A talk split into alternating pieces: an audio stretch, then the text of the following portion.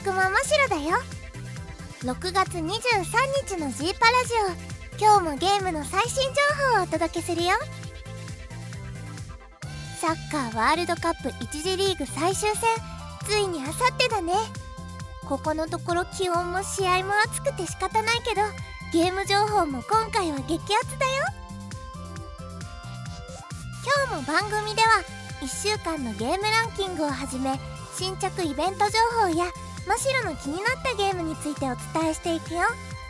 全部の記事は g パラ .com のサイトで詳しくご紹介しているよ。さあ始めるよ。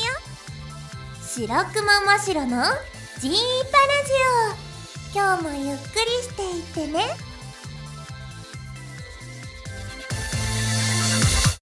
さあまずは週間ランキングから。ランキングの後は3本のゲームを紹介するよ。今回は FF シリーズの最新作情報に加え大人気ソニックシリーズのクールな最新作情報をご紹介。そして気になるアプリをマシロが体験。死んでばかりのヤバみあゆスマホゲーム「生きろマンボ」を大特集するよ。先週の週間ランキング第10位から6位までドドンとご紹介。第10位は PS4 版 FIFA14 ワールドクラスサッカー。第9位は 3DS 版カードファイトヴァンガードロックオンビクトリー。第8位は PS4 版シーフ。第7位そして第6位はそれぞれ PS Vita 版 PS3 版がランクイン。ワンピースアンリミテッドワールド。気になる5位から1位までをドドンと発表。第5位は PS ビータ版英雄伝説青の奇跡エボリューション。第4位は PS3 版ワールドサッカーウイニングイレブン2014青き侍の挑戦。第3位は 3DS 版ペルソナ9シャドウ・オブ・ザ・ラビリース。3DS 版妖怪ウォッチ。そして今週の第1位は WiiU 版マリオカート8でした。以上が10位から1位までの結果だよ。今週は Wii U 版マリオカート8がトップに輝きました。初登場のシーフワンピースアンリミテッドワールドそして英雄伝説碧の軌跡エボリューションはそれぞれ第5位から8位にランクイン。他にも機動戦士ガンダムサイドストーリーズが20位にランクインしてるよ。週間ランキングは以上だよ。さあお次は FF シリーズの最新作情報をご紹介するよ。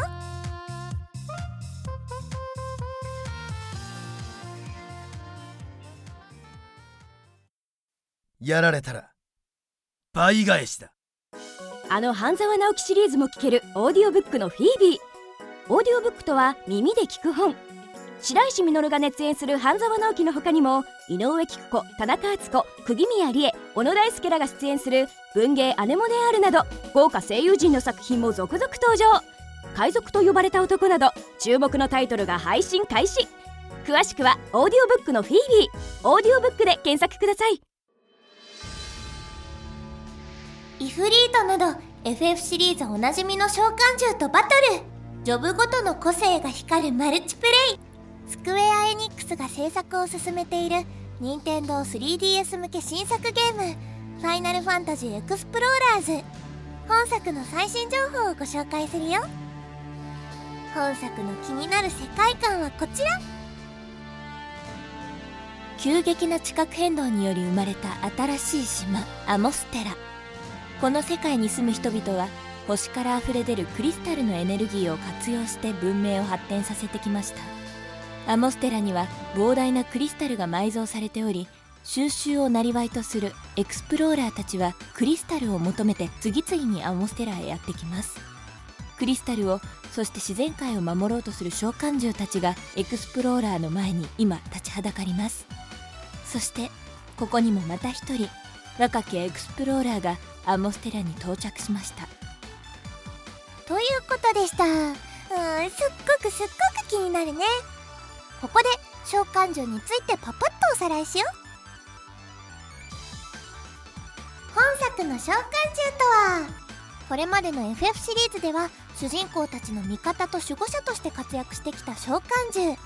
本作では世界におけるあらゆる生命エネルギーの源であるクリスタルのエネルギーが枯渇しないように守護するための存在となっています。つまり自然界を守護するために召喚された存在ってことだね。クリスタルを活用消費することで発展してきた人間は自然界にとってはクリスタルを枯渇させる存在になってしまいます。召喚獣はあらゆる生命の守護者でありクリスタルを枯渇させてしまう可能性があるものに対しては時として強大な存在として立ちはだかることになるみたいです。FF シリーズではおなじみのイフリート先生も本作ではエクスプローラーつまりプレイヤーたちに牙を向くんだって。うーん召喚獣たちの新たな一面が見られそうで楽しみだね。さあ CM の後はソニックシリーズの最新作情報を大特集でご紹介するよ。株式会社インクルーズは日本でもトップクラスの実績を持つソーシャルゲームネイティブアプリゲームのプロデューサー集団です。グループ会社の株式会社マイティクラフトで企画制作開発をお手伝いさせていただいたスクエア・エニックス様の拡散性ミリオンアーサーや同じくスクエア・エニックス様の聖剣伝説をはじめ多数の大ヒットしたソーシャルゲームネイティブアプリゲームをお手伝いしてきました。現在も4本のソーシャルゲームと1本のネイティブアプリゲームを開発中です。企画制作開発運営までのワンストップのお手伝いもできますしグラフィック制作シナリオ制作のパーツ単位でのお手伝いもできます。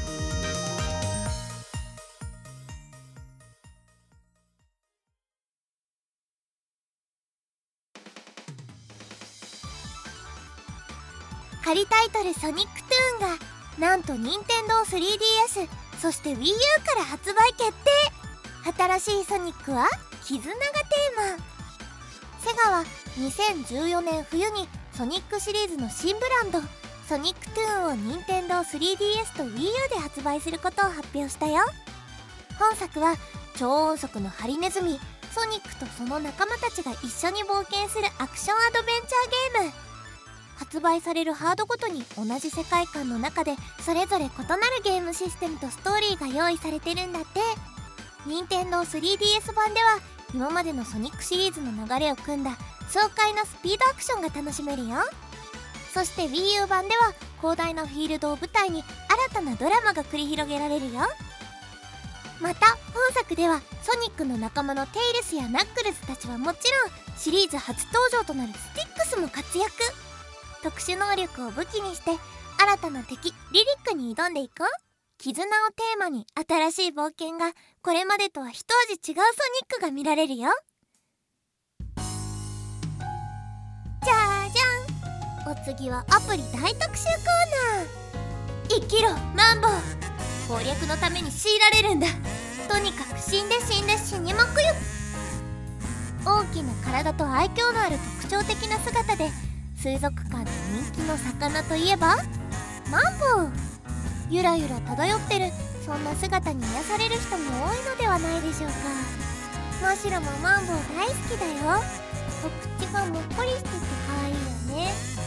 そんな人気者のマンボウですが実は体が非常に弱くちょっとしたことで死んでしまうことでも知られています。そんなマンボウの生態に着目しマンボウを育成するスマホゲームアプリが今回ご紹介する「生きろマンボウ。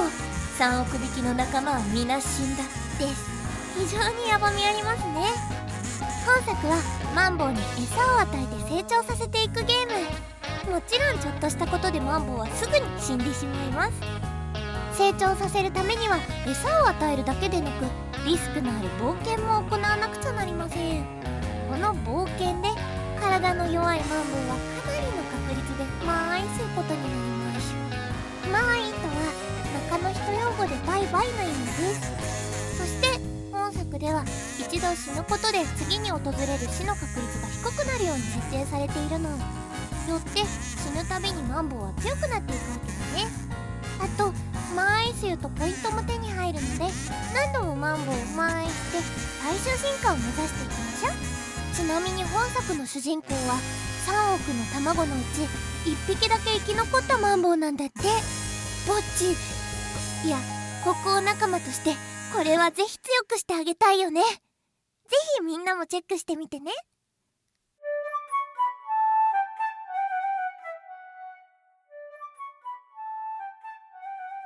さあ今日のジーパラジオはこれで終わり。むしろね今日の朝寝ぼけてて卵パッカンって割るじゃない？